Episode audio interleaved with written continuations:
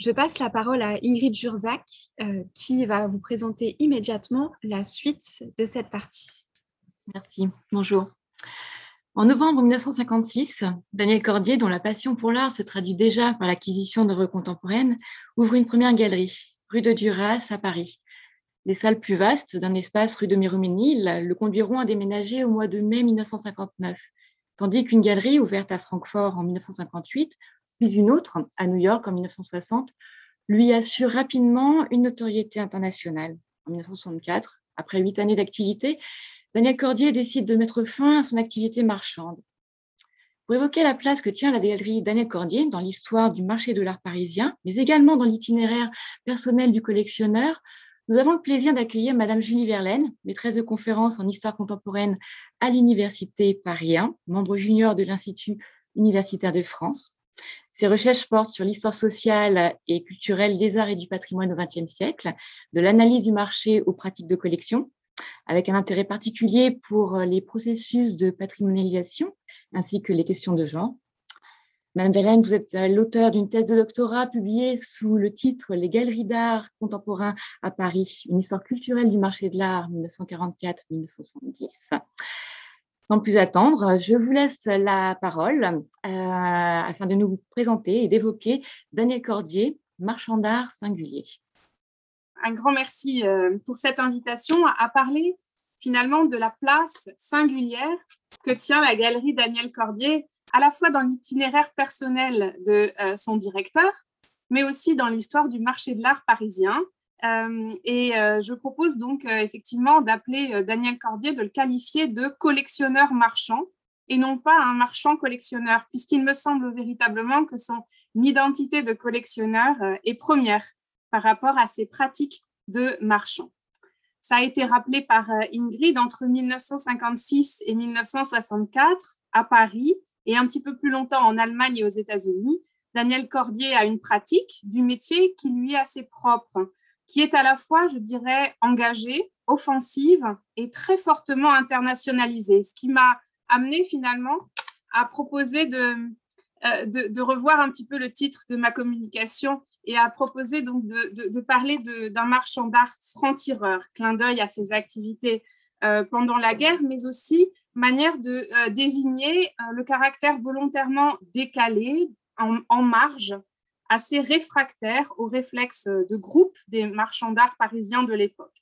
Alors, j'aimerais avec vous euh, analyser cette caractérisation du marchand cordier en évoquant donc cet ethos de collectionneur marchand, en caractérisant très rapidement les relations qu'il entretient avec les artistes qu'il promeut, et puis en montrant surtout peut-être euh, sa stratégie d'internationalisation euh, euh, à, toute force des œuvres des artistes qu'il défend dans sa galerie. Alors pour situer Daniel Cordier dans le microcosme des directeurs et des directrices de galeries d'art des années d'après-guerre, on peut commencer par dire ce qu'il n'est pas.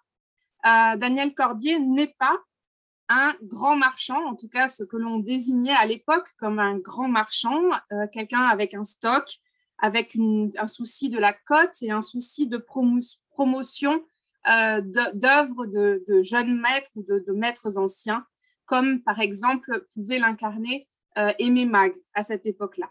Daniel Cordier n'est pas un galeriste militant, un chef de file d'un groupe d'artistes identifiés par leur style comme euh, Denise René, par exemple, avec les abstraits géométriques. Sa position est celle donc d'un collectionneur marchand.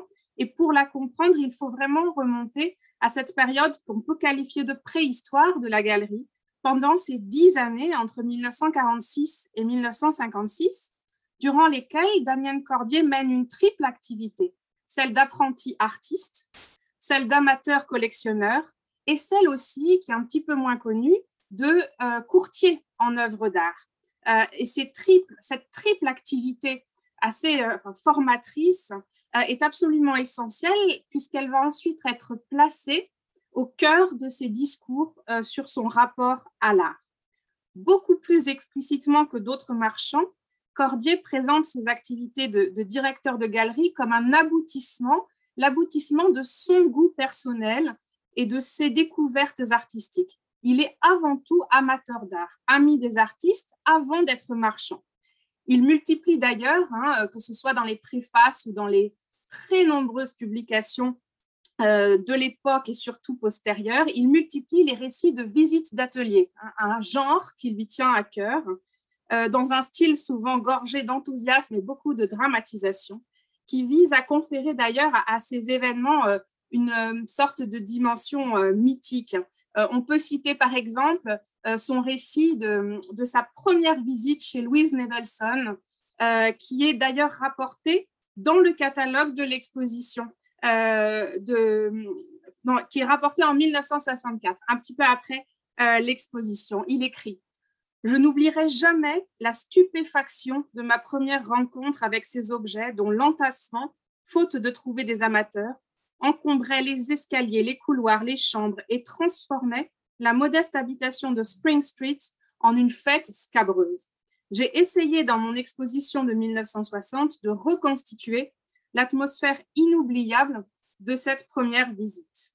Euh, Cordier met volontairement sa propre fascination pour l'œuvre en train de se faire, pour la création euh, en marche, euh, au centre de, son, de son discours. Et il se présente à plusieurs reprises comme le témoin direct du processus de création. Son intimité avec l'artiste qu'il a choisi de défendre devient en quelque sorte le gage de son appréciation réfléchie. Et euh, ce faisant, euh, Cordier se place euh, dans une position très distincte de celle qui prévaut pour les marchands de son époque, qui est une posture bien plus objectifiante, universalisante. Lui, au contraire, va délibérément mettre en avant son point de vue singulier. Ça a une autre conséquence, cette posture de, collectionneur marchand, d'amateur marchand, euh, ça a une autre conséquence sur les relations entre les artistes et Cordier. Ce sont des relations plutôt bilatérales. Le point commun entre tous étant l'intérêt singulier que Cordier leur porte, même si certains sont amis et et se connaissent. Cela, d'ailleurs, constitue euh, l'une des, meilleures définitions de l'écurie d'une galerie. Cette métaphore hippique, on la retrouve systématiquement dans la presse des années 50 et 60 euh, pour désigner les artistes de la galerie Cordier, comme si la galerie était le point de ralliement. Euh, et, comme il s'agit d'une galerie de collectionneurs affirmant la primauté de son goût esthétique, c'est finalement Cordier le point de ralliement, l'élément de cohésion. Donc la constitution de son écurie rend compte finalement de l'évolution de son goût, de ses intérêts et de ses désirs de montrer les œuvres ce qui n'exclut pas les intermédiaires. On a parlé tout à l'heure hein, euh, d'Edouard Jaguer, par exemple, hein, qui, joue un rôle essentiel dans l'élargissement de l'écurie de, de, Cordier et donc des artistes qu'il va exposer dans sa galerie. C'est euh, par la rencontre euh, avec Édouard Jaguer lors de l'inauguration de la galerie en, novembre 1956 euh, c'est par leur admiration commune pour Claude Viseux que Cordier donc en fait finalement un entremetteur et, l'acteur d'un élargissement de son, de, son horizon. Jaguer l'a raconté hein, en disant que ce jour-là, il s'est empressé de satisfaire à une curiosité aussi légitime en lui parlant, par exemple, de Bach, de Goethe, de Schulz, de Fallstrom. Donc, un Italien, deux Allemands, un Suédois, pour faire bonne mesure à un internationalisme qui nous était commun et qui est d'ailleurs le plus sûr garant de la vitalité de l'art d'avant-garde et même de l'art tout court. Euh, cette intervention hein, du, euh, du, critique, euh, écrivain et critique Jaguer est absolument décisive pour l'internationalisation de, de, la galerie et donc des, artistes qu'elle représente. Ce qui m'a semblé important aussi, pour évoquer très rapidement cette, euh, cette, galerie, cette situation de la galerie Cordier, c'était d'insister sur, euh, dans la, pour caractériser la, relation avec les artistes, donc non seulement cette dimension affective, d'amitié et de fascination pour l'œuvre, mais aussi, et non sans tension, euh, une notion de contrôle. Hein. Daniel Cordier est quelqu'un qui, en tant que marchand, a souhaité s'assurer le contrôle sur les œuvres des artistes qu'il avait décidé de promouvoir. Il se situe d'ailleurs dans ses pratiques, encore une fois, entre deux pôles, entre le pôle marchand et le pôle militant. Il souhaite donc contrôler l'œuvre pour en disposer, donc il va plutôt faire des contrats. Euh, des contrats euh, avec chaque artiste, mais comme il n'a pas les moyens financiers du grand marchand qui, lui, va acheter ferme contre des mensualités, euh, Cordier va mettre en place une formule hybride où le dépôt est la règle, l'achat est plutôt l'exception, et ces dépôts font l'objet d'avances sur vente qui sont versées aux artistes avec lesquels il souhaite signer des, des contrats. Un autre élément dans cette volonté de contrôle euh, qui va se, faire obstacle finalement euh, à, ce, plan de départ, c'est les très nombreux liens que ces artistes, donc j'en mets quelques-uns ici, hein, euh, mais il y en a beaucoup d'autres, les liens que ces artistes ont avec d'autres galeries. Et l'autre caractéristique intéressante de cette histoire courte mais dense de la galerie Cordier, c'est sa, capacité à éliminer la concurrence hein, et donc à faire en sorte que progressivement, les artistes avec lesquels ils, euh, travaillent réduisent le nombre de marchands avec lesquels ils, ont des, accords ou des obligations. On peut prendre un exemple qui est celui d'Henri Michaud, qui, jusqu'à jusqu'à la période Cordier, travaille avec un nombre important de galeries françaises comme la galerie Rive Gauche ou américaines comme la galerie euh, Ruth Moskine, euh, et l'arrangement euh, signé avec Cordier et Paul Facchetti euh, oblige, comme il l'écrit en, décembre 57, oblige Michaud à faire revenir toutes ces aquarelles invendues dont il est à présent débiteur envers eux. C'est un petit élément d'une plus grande contractualisation des relations entre le marchand et le galeriste. On en voit la preuve dans les archives de la galerie où sont consignés les contrats, euh, contrats qui souvent sont informels, mais euh, euh, que par exemple Henri Michaud rappelle à l'occasion d'un renouvellement le 13 septembre 1961. Je viens vous confirmer nos accords par écrit, écrit-il. Vous recevez en dépôt mes œuvres, peinture, encre, gouache, aquarelle, etc., que vous vous efforcez de vendre au mieux pour mon compte ainsi que nous, nous en avons convenu, vous me versez 25% sur les ventes réalisées. Et en échange, vous vous engagez à ne négliger aucun effort pour assurer la connaissance et la diffusion de mon œuvre. Euh, c'est un exemple euh, de, ce, de cette manière dont l'entente entre le marchand et ses artistes a pu être formalisée, vous voyez, à un degré euh. Hein. on, est, loin des, des, contrats juridiques et notariés euh, qui peuvent unir certains grands marchands et, certains artistes, mais on est loin aussi de l'entente informelle et non contractuelle euh, qui euh, est la règle dans beaucoup, beaucoup de galeries à l'époque. avec la plupart des, des, artistes avec lesquels il a travaillé, Cordier a souhaité justement à parvenir à des accords, des accords clairs qui lui donnent un contrôle assez, assez fort sur l'œuvre. C'est exactement le cas aussi avec Roberto Matta, qui offre, lui, l'exemple d'un artiste ami de Cordier, hein, beaucoup plus proche, beaucoup plus euh, euh, parmi les intimes. Euh, les liens sont beaucoup plus informels. ils ont neuf ans d'écart, ils sont amis, ils se tutoient, comme le montrent les très belles lettres que l'on a de, de Matta dans le fond Cordier de la bibliothèque Kandinsky à Paris. Mon cher vieux, lui écrit Cordier, Caro Dan, lui répond Mata. Ils passent euh, une partie de leurs vacances ensemble en Italie, ils s'écrivent des cartes postales. Mais Cordier souhaite également contrôler la production euh, de Roberto Mata, ou du moins la, mise en circulation de cette, cette, production. Ça passe par un accord avec la Galerie du Dragon euh, et avec la Galerie Funkin de Chicago.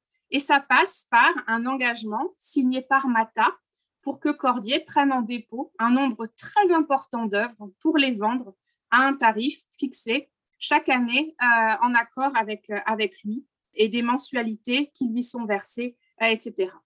Donc la stratégie commerciale de Cordier tente à s'assurer peu à peu le contrôle de l'œuvre des artistes qu'il défend, sans pour autant être en mesure, donc je l'ai dit, de proposer un contrat classique il cherche néanmoins à obtenir une forme d'exclusivité, la notion est essentielle pour lui, en faisant le vide euh, commercial autour des, artistes. On le voit assez bien avec du buffet qui résiste, hein, qui fait partie des artistes qui résistent le plus à cette idée.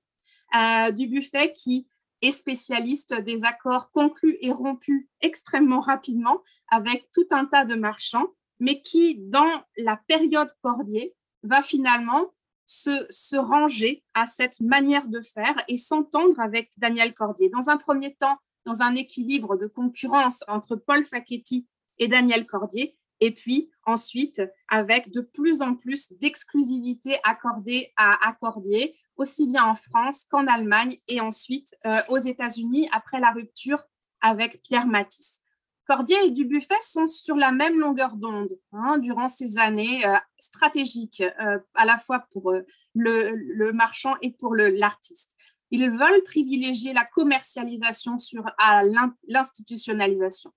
Dans cette perspective, la réussite est complète. À la fin des années 50, Dubuffet est le pilier de la galerie. Euh, il fait l'ouverture des galeries euh, allemandes et des galeries américaines.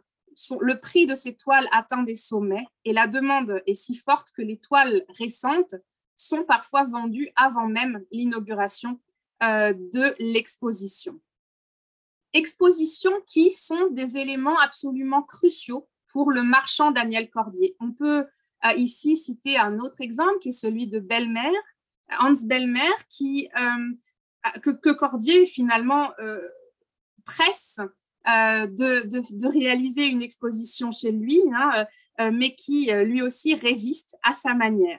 Enthousiasmé par les deux tableaux présenté dans une exposition collective à l'été 1960, Cordier écrit en juillet 1960 à, Belmer J'aimerais que vous me disiez comment marche votre travail et combien de temps vous estimez qu'il vous faudra pour faire sans bousculade les 40 tableaux nécessaires à une exposition de vous qui sera complétée par une quarantaine de dessins et de gouaches. Belmer répond en manifestant euh, beaucoup de prudence. Jamais il ne sera capable de produire 40 tableaux, tout au plus 20 peut-être, et tout ceci va prendre en réalité trois années. Hein. Euh, ce n'est qu'en décembre 1963, après une longue et minutieuse préparation, qu'ouvre euh, une exposition Belmer à la galerie Cordier. Et là aussi, l'autre élément important, ça va être la préparation d'un catalogue d'exposition qui pour euh, Cordier, euh, comme pour euh, les artistes et en particulier Hans Bellmer, est un élément essentiel dans l'action de promotion qui, qui est issue, qui, qui fait l'objet de leur collaboration. Les catalogues Cordier sont bien identifiés dans le Paris des années 50 et 60. Leur format très particulier de 30 cm de hauteur pour 12,5 cm de largeur est très singulier, très reconnaissable. Il produit une sorte d'effet signature, collection, euh, qui est tout à fait euh, remarquable. Par ailleurs, ils sont extrêmement travaillés. Hein. les archives très abondantes euh, dans le fond montrent combien la préparation des catalogues était plus importante encore et plus minutieuse encore que la préparation des accrochages. Euh, ce sont donc euh, plusieurs mois, plusieurs années à l'avance euh, que sont pensés les catalogues et que sont demandés les textes et que sont imaginées les, les, planches qui vont ensuite faire la valeur de ces catalogues, qui sont par ailleurs tirés par le marchand à un nombre considérable d'exemplaires pour l'époque. 3000 exemplaires en moyenne sont tirés de ces catalogues qui permet à Cordier d'en inonder ses collègues euh, en Europe et aux États-Unis, ce qui est quelque chose aussi d'assez singulier, qu'ils sont très peu nombreux euh, à faire.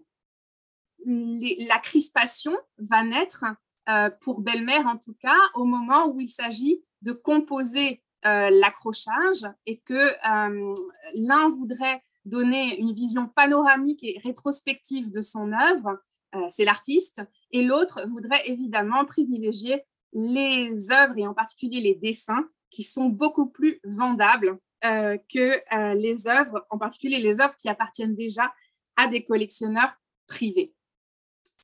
Alors, L'autre élément intéressant et original de, ce, de cette activité de, Daniel Cordier dans le marché de l'art, euh, donc non plus seulement parisien, mais bien international, c'est justement sa conception de l'internationalisation.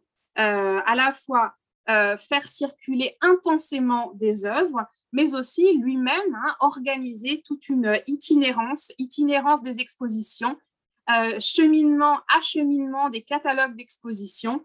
Euh, tout bouge, euh, tout bouge donc avec des centres de gravité qui sont évidemment Paris, Francfort, New York pour les galeries Cordier, mais aussi Londres, Amsterdam, Milan. Hein, quand on regarde un petit peu les correspondants de la galerie et de, Daniel Cordier, on voit qu'il y a des pôles qui sont essentiels et qui constituent finalement une nébuleuse de partenariats privés et euh, institutionnels, publics, euh, qui sont extrêmement euh, complexes.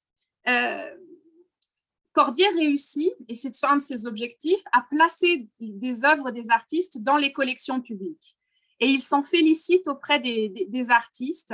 je ne donnerai que deux exemples et très rapidement. C'est l'exemple, par exemple, d'une de, toile de Michaud qui va être vendue euh, au musée euh, de Saint-Étienne, une toile de Mata qui va arriver à Amsterdam, euh, qui d'ailleurs montre aussi à quel point dans la pratique professionnelle de, Cordier marchand, la frontière est très poreuse entre d'un côté la promotion, la promotion commerciale et de l'autre côté la légitimation culturelle. la manière dont il définit son activité joue de cette ambiguïté joue de cette porosité. Pour terminer, je voudrais évoquer les tensions et les contradictions euh, exprimées par Cordier lui-même entre ces deux identités de collectionneur et de marchand. Il a plusieurs fois fait part de ses difficultés à accepter de vendre des œuvres, avec plusieurs citations que vous retrouverez euh, facilement.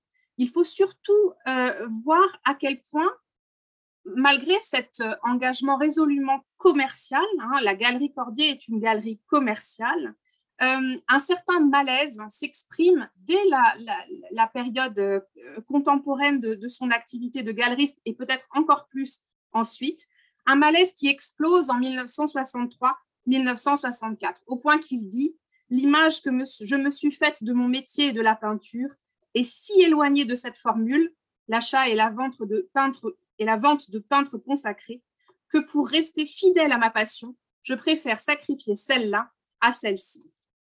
Le bilan est en effet très noir, hein, et si l'on s'arrête un petit peu sur ce, cette fermeture retentissante de 1964, euh, si l'on s'arrête aussi sur ce document essentiel que constitue la lettre d'adieu euh, envoyée par euh, Daniel Cordier au moment où il ferme sa galerie, euh, sur le catalogue euh, important hein, de l'exposition 8 ans d'agitation en 1964, on voit euh, à la fois un bilan extrêmement sombre, mais aussi des accusations, des accusations très lucides sur les dérives, les tabous et les problèmes que le marché de l'art parisien a accumulés depuis la libération. Cordier est très violent euh, en 1964 et euh, il suscite une détestation collective à son endroit de la part de tous les marchands d'art parisiens, ce qui, euh, qui, le considèrent comme un traître hein, à, la, à, la, profession. ses collègues n'ont pas de mots assez durs pour qualifier cette fermeture retentissante, d'autant plus que les deux galeries allemandes et, et new-yorkaises restent ouvertes.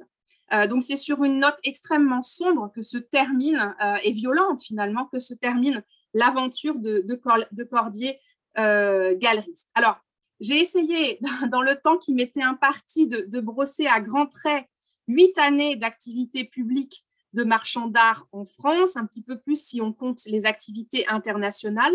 Je voulais souligner à quel point cela reste très court à l'échelle de la vie d'un homme qui a vécu donc 100 ans, euh, et en même temps à quel point cette période me semble faire pivot dans, son existence. C'est une période durant laquelle il se vit comme euh, découvreur et prospecteur, dans laquelle, une période durant laquelle il euh, établit euh, concrètement les liens entre ses goûts personnels et un programme d'activité publique, le programme de sa galerie.